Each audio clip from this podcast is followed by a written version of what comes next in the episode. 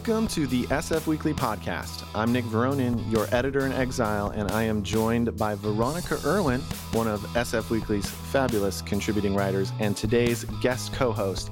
How are you doing today, Veronica? Hello, hello. Thank you for having me. I'm, I'm doing pretty well. Great. Well, thanks for joining us. Um, tell me if you heard this one before. I just got back from the mass vaccination site, and boy, is my arm sore. I have heard that one before. Weekly listener over here. um, yeah, uh, y- you are fully vaccinated. I hope that's okay to to tell people. And um, absolutely, I'm proud of it. Can you can you tell us um can you tell us what your experience was with? Did you did you do a two two dose? But you got it before dose. Johnson and Johnson was kaput. Exactly. I, I, did a two dose, and I think I did it before. Yeah, any. I, I think I did it before anybody was even taking Johnson and Johnson, if I'm not uh-huh. mistaken. Uh-huh. Pfizer and Moderna were definitely the only ones in my neighborhood at the time, and, and the only ones I knew other people getting. Have I told you this story already? I don't know if you're asking because you know my ridiculous vaccine story. I want to know what I want to know for myself. This is all selfish. Like I like I want to know how much pain I should be in if I'm like being a wimp or not. Um my arm hurts, but that's about that's about it. Yesterday I felt like there were times where I felt a little weird. Um but then, you know, coming up next is the the second dose and I hear, hear that tends to give people a fever and stuff, but first dose I think I'm I'm I can't really reach like high things with my left arm right now because uh-huh. like, that that motion is what hurts, reaching up above my head with my left arm. See, Tell I actually didn't get the the muscle soreness, but my story's a little bit ridiculous. Like, hi, mom and dad. I know you also listen. Sorry. Um, I took too many edibles and was really, really stoned. I was like it, it, was funny because I was like documenting it on my close friends' Instagram stories. So my friends were all watching me be like way too stoned. I was trying to oh, take man. these this new edible that came out that's like 100 milligrams minimum. So you have to just start at 100 milligrams. Um, and I stumbled to the pharmacy because I was loading up on snacks and arms full of snacks at the checkout line. There's only like two, three people in the store. Uh, they say, Hey, has anybody over the intercom, you know, has anybody in the store not gotten vaccinated yet? We have extra doses and we're waiting for oh, the on call wow. people to come in and they vaccinated everybody in the store. And I was nice. sitting there, I was like messaging the social media uh, person from this company, Kana, being like, "Your edibles got me a vaccine." like just, so it wasn't ridiculous. like it wasn't like a, a, one of those Vice Vice articles where like you were like, "I got so high and got the vaccine." It was just kind. Of, well, I mean, it was, but it I wasn't. was in like, a daze and confused and like, how the heck did this happen? I didn't even look for it. It was it was mm. by total chance. And um, and for anyone who who doesn't know, Veronica is our cannabis writer. So yes. you know she's she's, kind she's she's it's her job. Okay, it's her job. She's not a slacker. This like is my job. I was trying to see if these things were really as strong as as they say they are, and they are. Um, but yeah, and then I didn't get a lot of muscle soreness. Actually, I had pretty much no side effects other than being kind of felt like when I had mono a couple years ago. Like I was just tired, but for no reason. Like I didn't feel sick otherwise for a couple days the... after my first shot. Okay, that was the first shot. Okay. First shot, second shot completely knocked me out. Not to make anybody more nervous than they need to be. I would yeah. rather be very sick for 48 hours than to have COVID, but like 24 hours i had the worst flu i had had in years and oh, then wow. suddenly started feeling very better and very much better and then like had mild cold symptoms for like another day. Well, yeah, and I, I guess what I would say is like, um, not to minimize the flu and people who've been sick, but like, and you know, not everyone's had this experience because you know, journalist here, uh, and I fall into one of those tropes of sometimes uh, overindulging on booze. Like, it's just really bad hangover. it's a really, yeah. really bad hangover. If you've had a really, really bad hangover, maybe you know maybe you'll deal with it a little bit better. I don't know. That's my it theory. wasn't too bad. I just kind of enjoyed the excuse to sleep all day. I got cool. my shot on a Saturday, so I just slept all day Sunday. Is that a Fiona Apple song that's like, or Andrew Bird, or maybe like sometimes I wish I'd get cancer so I could watch TV all day? Pretty macabre. I, I am not familiar with the lyric, but I wouldn't be surprised if it is. well, okay. Uh, you know, and you survived and you know like you said 48 hours way better than um, you know ending up in a hospital or you know worse or you know not quite so bad but or long COVID or, or one of those many things that could happen. So yeah, public service announcement: get vaccinated. The first shot isn't too bad. I can attest. I'm feeling much better today. My arm's a little sore. That's it. There's also just the emotional wellness thing. Like that's what I've been telling everybody is like I don't know how to explain it, but I just feel better than I felt in months because I can actually I hang out with a couple of vaccinated friends. I haven't really hung out with too many unvaccinated people or, or had to. Um, but even that just feels like so liberating. And just walking down the street and not being terrified of people I walk past, which I'm sure we'll talk about. You can't really get COVID briefly walking by anyone, anyways. But I would always be terrified and panicky, and like it feels so much better yeah. knowing that you have that layer of protection. Well, I do want to talk about that because, and that's a great segue. Um, more and more people are getting vaccinated. Spring is definitely in the air, although we're getting some spring showers this weekend, according to that shadowy global cabal of- saw that. of elite scientists known as weathermen and women. Um, but I was, what was I saying? Oh, yeah. So people are getting, people are sick. Um, people are people are getting vaccinated, getting sick less, and people are getting sick of wearing masks, especially outdoors. And there was a recent story in the Chronicle last week. I talked about SF Gate. God, I'm giving giving you guys so much, so many clicks. Um, qu- uh, qu- this Chronicle story quoted Dr. Monica Gandhi, uh, a very early mask proponent, who says she thinks it's okay to not wear masks outside. Others, other experts, others in the health field disagree. In the grocery store, though, she says, yeah, of course. At the DMV, yeah, of course. Um, if you have to be inside with someone, you know, from outside your uh, bubble, yeah, of course. But outside, she's saying you could you could be free. Um, hmm I, what, what do you what do you think now as a as a fully vaccinated person? Just you know, just taking your temperature here. Um, I'm sure it has something to do with the fact that I'm vaccinated and less personally terrified, just Mhm. because the COVID anxiety really did set in pretty deep with me, and I was very paranoid and very scared. Um, I mean, I am more and more of the mind that harm reduction approaches that allow us to do some low risk things so that we can focus our energies on the high risk things is Mhm. is a smart approach. Um, a couple of months ago, I probably would have been like very skeptical of people saying that they needed to loosen up and saying that they needed like a release. I would have been like, shut the shut the f up. I don't know if I can curse. You I could you could you could curse. You I could probably curse. would have been like, shut the fuck up and, and suck it up. Like, you're not dying. You're not disabled. You are not over 65 or otherwise high risk. Like, suck it up. Like, you don't need to see your friends. Now I'm more and more like, you know, we got to let people do something so that they actually protect themselves in the most serious of circumstances. And also, like most of the science that I've been reading, I, I feel the journalist stereotype of really delving into bad news Yeah. and reading everything possible uh, that's skeptical of, of you know where the coronavirus pandemic is going um, and even the most skeptical outlets seem to be more and more saying that like outdoors is probably okay you can't really get covid briefly briefly um, walking past someone on the street right. if you're talking to them for less than 15 minutes, you're probably cool. So Yeah. Yeah. that's sort of how I feel. Um, I'm sure that's not how everybody feels, but that's interesting. You use the word, uh, the term harm reduction, because I think maybe earlier in the, the pandemic, you might have used, based upon what you just told me, you might have used it in a different way, which is like wearing the mask is an inconvenience, but it is, it's, it's harm reduction. Um, Yeah. you know, at all time, like you know, we're just being overly cautious or whatever. Um, but now, you know, mental health is is something else to consider, and also like I guess you know n- there is this danger of people feeling getting getting jaded. I this is a hard Yeah. needle to th- uh, thread to. How do you say that? Needle to thread. Needle to Anyway, thread. you know what I'm talking about. Like, like if if the government is so crazy and in your face, and like the people know that some of what they're saying is bullshit or, or over the top, like more chance that maybe there's a chance, not maybe more chance, but there's a chance that people can just stop, start ignoring everything. Mhm. Another another segue, People building to could, or are they already? I mean, like, look at if- yes, if, you saw Dolores Park on Tuesday, you would say a lot of our, our fellow San Franciscans are giving up already, even though that's not the the primary narrative. yeah.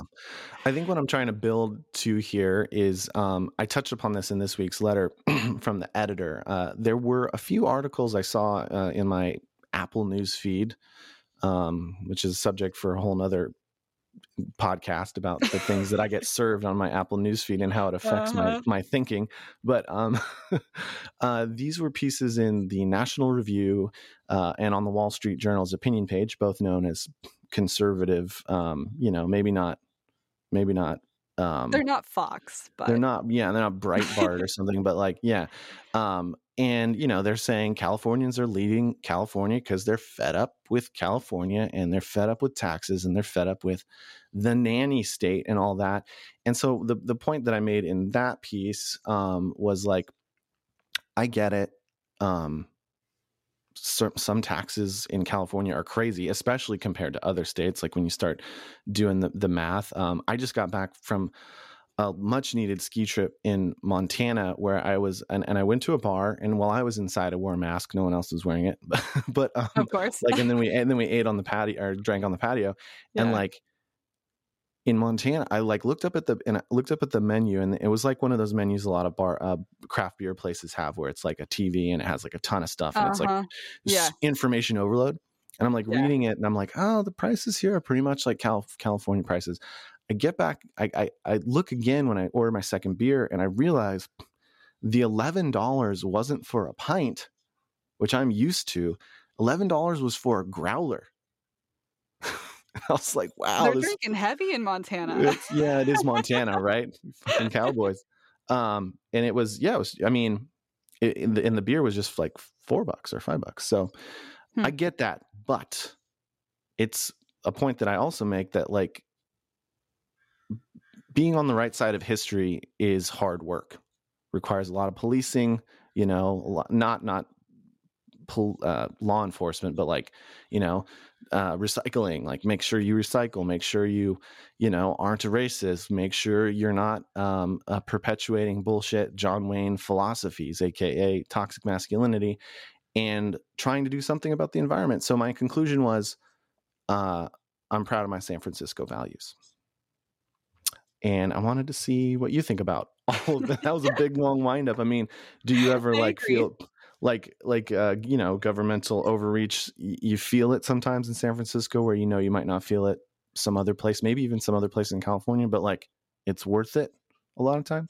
Well, I mean, I think ultimately everybody loves that that phrase "doing the work," and I think that's a real thing. I think um, there's a lot of when we talk about social justice issues, there's a lot of like things that we are taught growing up almost subconsciously by the society we live in and that takes and righting those wrongs takes a lot of unlearning which takes a lot of work um, and then on i mean on a lot of progressive issues it, it takes work like you say recycling and stuff like that i would say sometimes when it takes so much work like recycling that's maybe the the fault of our systems for not yeah. being more Other efficient sometimes don't. we put too much pressure on the individual i would say that as well but um, when it comes to this tech exodus i can't help but roll my eyes tech access tech exodus sf exodus similar phrases i think it's kind of describing the same thing it's like mm-hmm, this weird mm-hmm. elite that we have that popped up about 10 years ago in this city that is yeah. supposedly leaving I think a lot of that is bullshit. And I think a lot of other folks that are in into tech reporting and read a lot of tech reporting and talking to a lot of people in the tech world would say that as well. Um, I can't say too much because my friend who lives in this apartment complex would kill me. Um, but there is a very famous investor that's very into tech and has been very vocal about why he's leaving and selling all his properties and stuff out here. And, you know, uh-huh. everybody's leaving. There's no opportunities in the Bay Area. And guess what? He just bought an apartment in my friend's Soma apartment complex and is like, yeah. very much, you know, there's, I can't get into all the details, but clearly is going to be living there at least sometimes. Right. at least somewhat part time. Um, so and and uh, and paying taxes. I mean, maybe not all. Taxes. Maybe if it's not his uh, you know primary residence, maybe, but you know at least property taxes or whatever. yeah, know, whatever. I mean, like I think a lot of these guys are trying to move their finances maybe to other places where there's yeah. lower taxes, but there's they still kind of are sticking around out here, and they're still spending a lot of their time in the Bay Area. It's beautiful.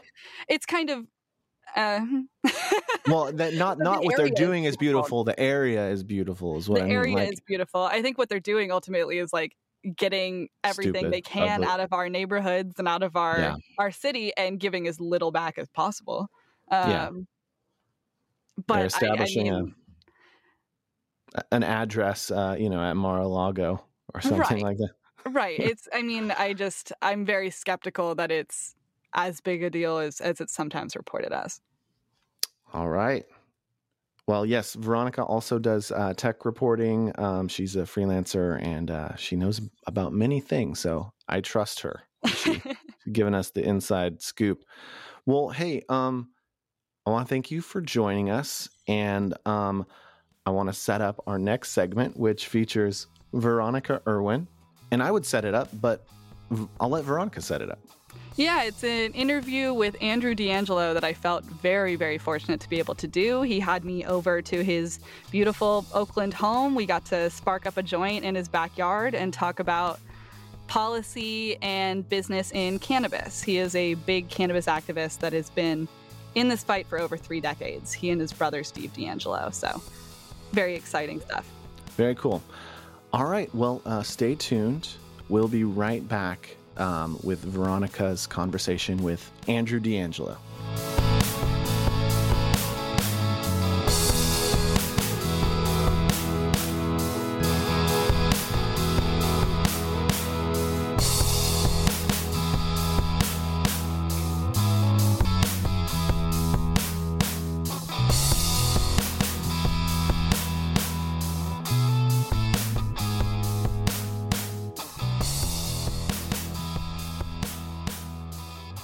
Hi there.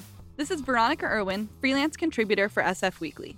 Today, I'm honored to be here with the cannabis activist Andrew DeAngelo in the backyard of his Oakland home. So if you hear any wind, that's why. He is a genuine cannabis pioneer in every sense of the word, and he and his brother, Steve DeAngelo, have been activists in the cannabis legalization fight since the 1980s. For one, he and his brother co founded Harborside, a very well known chain of dispensaries and farm. They were one of the first dispensaries out here in the Bay Area and the first dispensary to institute lab testing for product, so just all around a true leader in the legal space. He also co founded the Last Prisoner Project, which is one of the leading cannabis criminal justice reform nonprofits, busting people out of prison and leading campaigns for policy reform. And he's also an industry consultant, working with all sorts of equity and mission driven brands, as well as heading up the California Cannabis Industry Association. These are only some of the various titles and accomplishments that he's gathered over the years, but it's by no means a comprehensive list. And lucky me, I get to have a conversation with Andrew today about the current state of weed here in California, the policy side and the business side, and smoke some weed too. So thank you so much for coming on the show and for having me into your home, Andrew. Thank you, Veronica. And uh, I just want to shout out to Tahoe Herb Collection Perps joint I'm smoking. It's quite good. Got that yesterday at 420. And to be clear, I'm no longer on the board of the California Cannabis Industry Association. Um, so I, I don't have an official role with them anymore, but I was a co-founder and on the board uh, and was treasurer and vice president of the board at one time. So all my policy work I'm doing now, with the exception of Last Prisoner Project, is is as a private citizen. but but I know we're going to talk about policy, and I don't want our audience to think I'm representing CCIA because I'm not. Absolutely. Thank you for clarifying that. And, and thank you for shouting out the weed that we're smoking. Obviously, an important, uh, important part of this. Um, so, just to kind of start, I mean, you just wrote an op ed um, for Forbes about the Gavin Newsom recall and Prop 64 reform and why Gavin Newsom needs to pay a little bit more attention to Prop 64 to get your vote in this recall election. Can you talk to us a little bit about that? I think a lot of recreational users just think, Prop 64, that's why I can go down the street to a cannabis dispensary. We love that law. What's wrong with it? And they don't really know a lot about the nuance and, and this debate. So, can you explain that a little bit and, and why maybe uh, Californian voters should consider it? Sure. Well, I think that consumers that may not be aware of all the policy nuances of 64 and why we need to reform it do know that weed is really expensive in dispensaries in California and any legal retailer, whether it be a delivery or dispensary. Weed is much more expensive than it is in the traditional market or the underground market.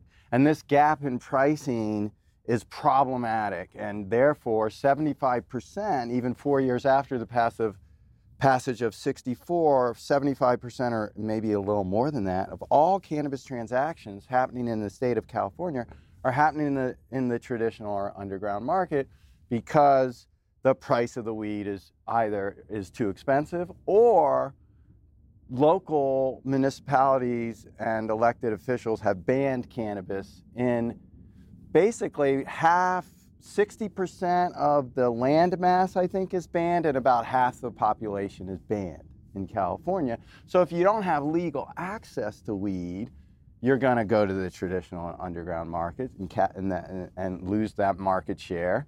And, um, and of course, if you have access and the price is really expensive and people are heavy consumers of weed like I am, uh, literally to buy all the weed I consume in a, in a year at a dispensary would cost over $100,000. Mm. So, and people just can't do that. I can't do that. Um, even I can't do it either. right? so, so this is the fundamental problem with 64: access and price. So we need to reform 64. We've been at it for several years. As when I was on the board of CCI, CCIA, we worked on it for three years. We had great bills we ran. We had some, and we couldn't get it through Sacramento. And one of the big reasons is the governor, either Jerry Brown and then Gavin Newsom, just refused to lean into it. They have to lean into it. They have to say we need reform. They have to, they have to whip the votes. Mm-hmm. Okay, you have to whip the votes. That's what governors do. They whip the votes. When they really want something done, they go into the state house, and when you have a supermajority one party rule that we have in California with the Democrats, it should be able to get done. Well, I want to follow up on that a little bit too, because I think you're talking about how we need to roll back, back the taxes and the local control. Um, I think a lot of lay consumers, when they think about what's wrong with the cannabis industry and specifically like why the cannabis industry is not as equitable as it could be, they think about it in this very simple, these very simplistic terms of there's a couple of big players with investors behind them that don't know anything about weed, but you have these big businessmen, the suits, I believe you call them oftentimes, um, that are kind of just sucking up all the oxygen, and that's why nobody else can can get bigger. And they worry, you know, when you talk about, I suppose, deregulating it ever so slightly, rolling back taxes, rolling back some of the local um, control. Is that not just catering to to business interests, right? And obviously, you know, you're tied to a pretty large business here in California. So why is it not just about big cannabis businesses versus the little guys? Well, it's a very important question that we need to ask and a very important problem we need to solve. And no one person, including me, has all the answers. But we have to start with what is our commitment? What is our commitment? And yes, big businesses will exploit lifting local control and will exploit reform, and they they'll they'll do what big businesses do, and they'll try to create monopolies, um, and they'll try to build moats around those monopolies. We simply have to stop them from doing that. Hmm. Um, and whether you do that with laws and regulations, which we have done, the social equity activists have been brilliant, um, and they continue to be brilliant, and we must continue that that activism and I support that activism and help that activism as much as I can, you know, given who I am and and and and all that. But Definitely. but that's the suits and the stoners is is how I classify them. Stoners are not just white Gen X guys like me. They're people of color. They're people in prison for weed. They're LGBTQ people. They're all the creative musicians and people that have been locked up and and and and hunted for trading in this plant. These are whom I call the stoners. Some people call them the roots. Um, uh, and then the suits are yes, the investment, the bankers, the publicly traded, the corporate cannabis. Um, we all need to build bridges together and mm-hmm. build this industry together. The ecosystem has to be a level playing field um, that allows for all this vibrant activity with small, medium, and large companies. We should mandate diversity. Yes, I believe that. We should mandate diversity uh, in the industry, particularly with people of color. Uh, and we sh- and that's going to be hard because mm, those mandates will be challenged in court. But we have to take those efforts and we have to take those measures and, and we have to figure it out. We, we, we, haven't figured out social equity very well from a public policy p- perspective. Look at LA. You know, look at the disasters that have yeah. happened all over the country with respect to social equity frameworks not being developed very well and, and, and money not being distributed uh, quickly and, and that's being collected for this or fairly um, in many in many regards. So and there's been some corruption where you know bigger players have come in and bought licenses from equity people or, or cut deals with them that were predatory. And mm-hmm. you know there's been some bad behavior.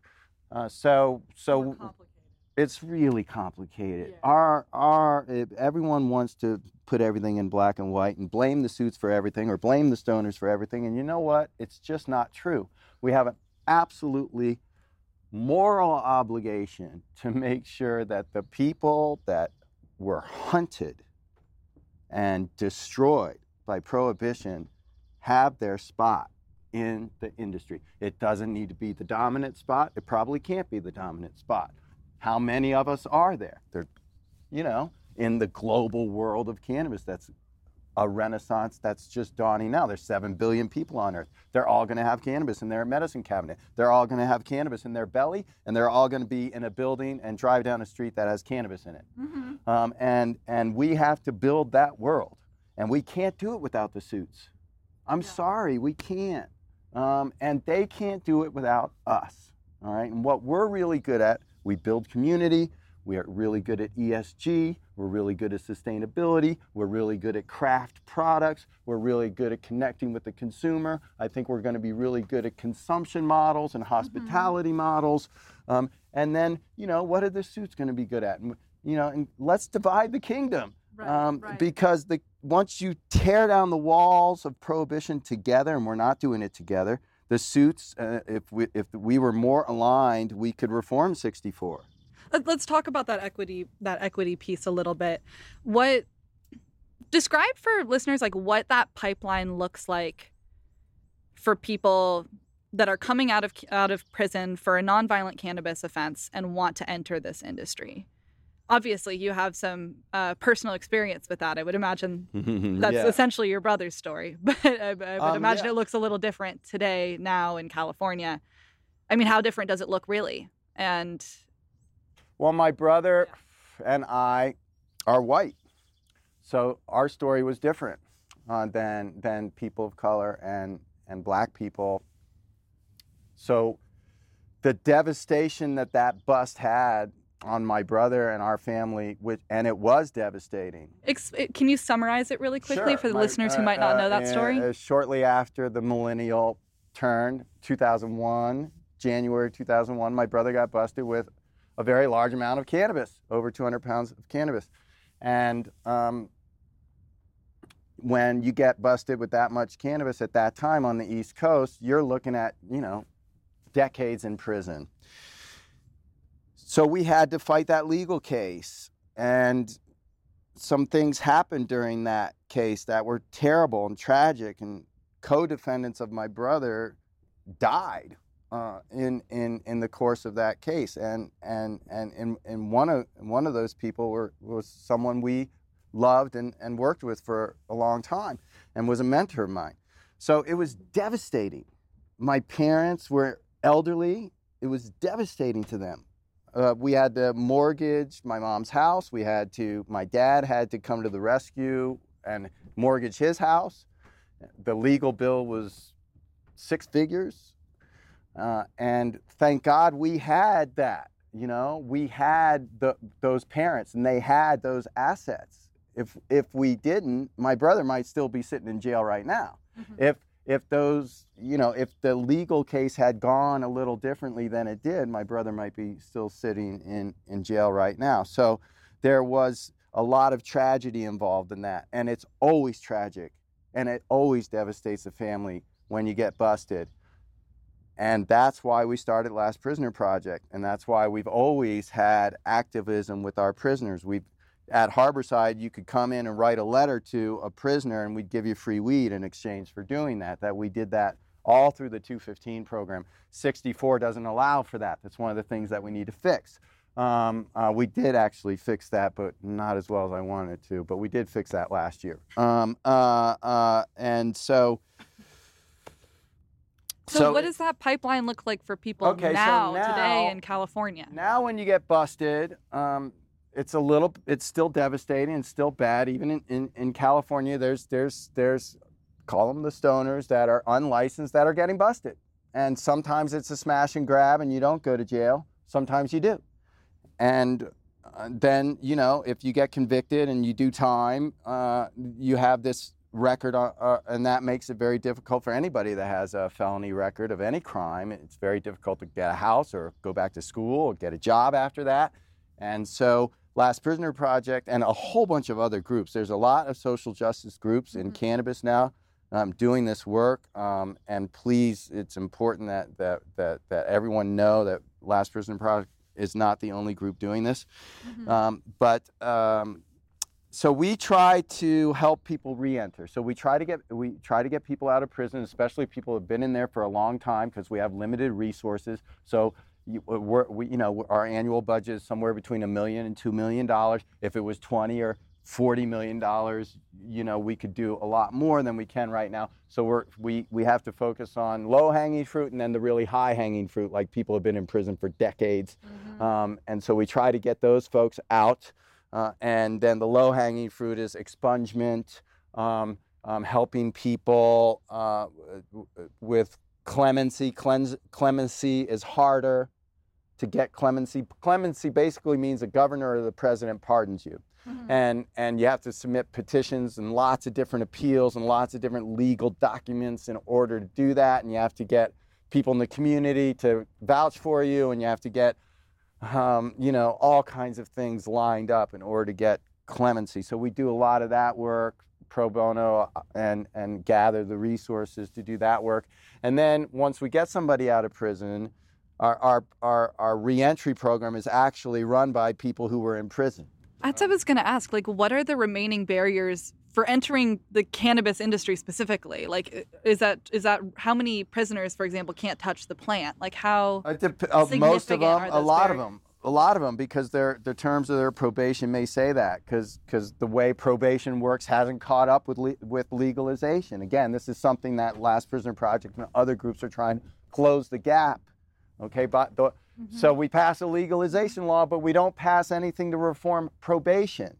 All right, so now everybody's still getting probation as if weed was illegal, but weed's legal now. Okay, so. Mhm. So, so you should be able to touch the plant, but the, a lot of the terms of probation say no, you can't because you got convicted for doing that. It's a layer we really don't talk about that much. I think we talk a lot about getting people out and then just social, but there's, I mean, like the la- yeah, Oh, the layers added by probation and just lasting stigma as well, and your record, and it's very Uh, yeah, complicated. no, I and mean we don't the talk about the prison industrial complex and the and the justice injustice complex um, in this country has done a very good job. They know how to keep you in prison. They know how to make it very difficult to get out. Mhm. Same thing with going through the appeal process. When you go through the appeal process, you have more rights because there's this thing called the Constitution that is really hard to take away um, so blatantly. But once you've been convicted and you're in the system, oh man, then that system has developed layer upon layer upon layer upon layer that you have to go through, even if you're innocent, even if you're innocent of the thing you've been convicted of. Then you, who's second in line is the people who's it's no longer a crime anymore, like cannabis people. Uh, so you got a whole bunch of innocent people in jail who can't get out right now, and then you got a whole bunch of people in jail for crimes that aren't crimes anymore. Mhm. Um, and and it's crazy. It, it, no one who's innocent should be in jail, and and and and and nobody who's should be in jail if the crime isn't a crime anymore. It, it should be a pretty much an automatic process in a free society. Mhm. Okay, in a free society, you don't take away freedom lightly. You take it away like really hard. Well, we take away freedom lightly here. How, what, how hard would it be for you and I to get locked up tonight? It wouldn't be hard.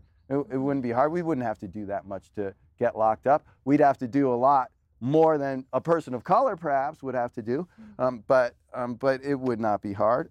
It's again, it, it's like cannabis activism, social justice activism. You cannot take your foot off the pedal for a minute.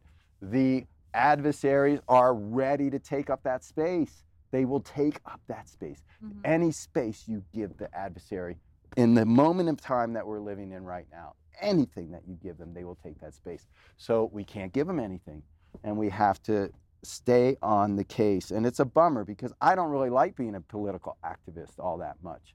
Um, I rather build things and create things, you Mhm. know. But you can't build and create in cannabis, in if you don't do the activism too. Right. You just cannot. Well, to bring things full circle, I'm sure listeners hearing all of this talk about equity and policy, there's not much you can do if you don't work in the space other than vote with your dollar. Are there any social equity brands or otherwise just really mission driven companies that you would recommend to our listeners as they spark up and, and enjoy the rest of their 420 week? uh, um, off the top of my head, po- Posh Dispensary in, in San Francisco, Berner's on Haight, um, uh, the Farmacy in Berkeley owned by Sue Taylor.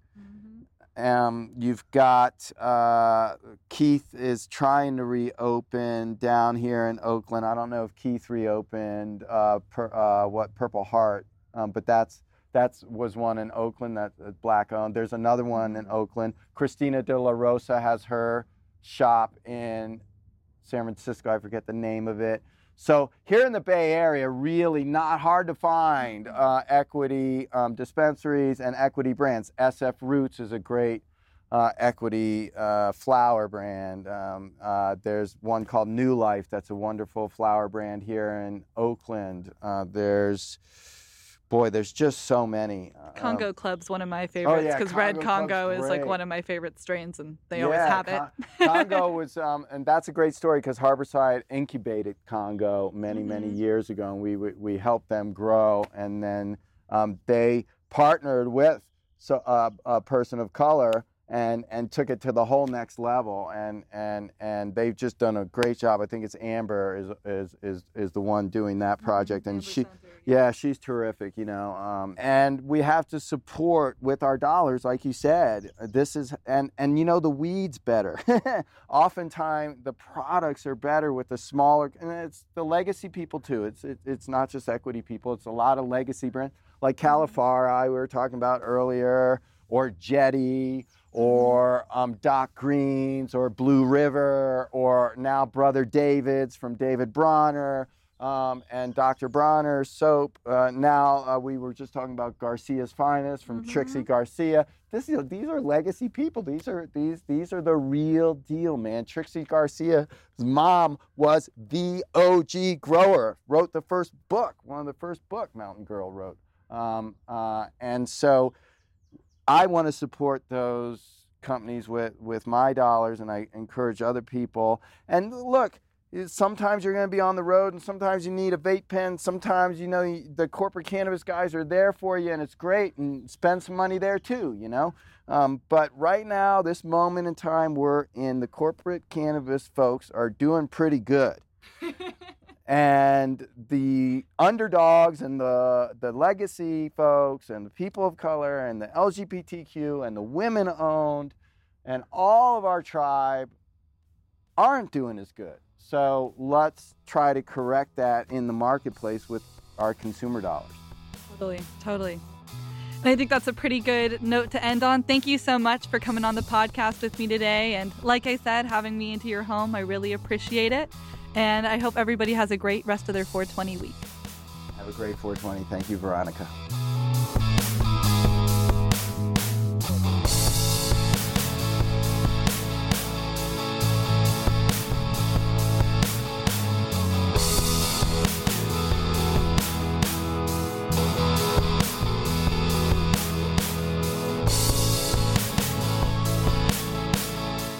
Thanks so much for joining us on this week's edition of the SF Weekly podcast.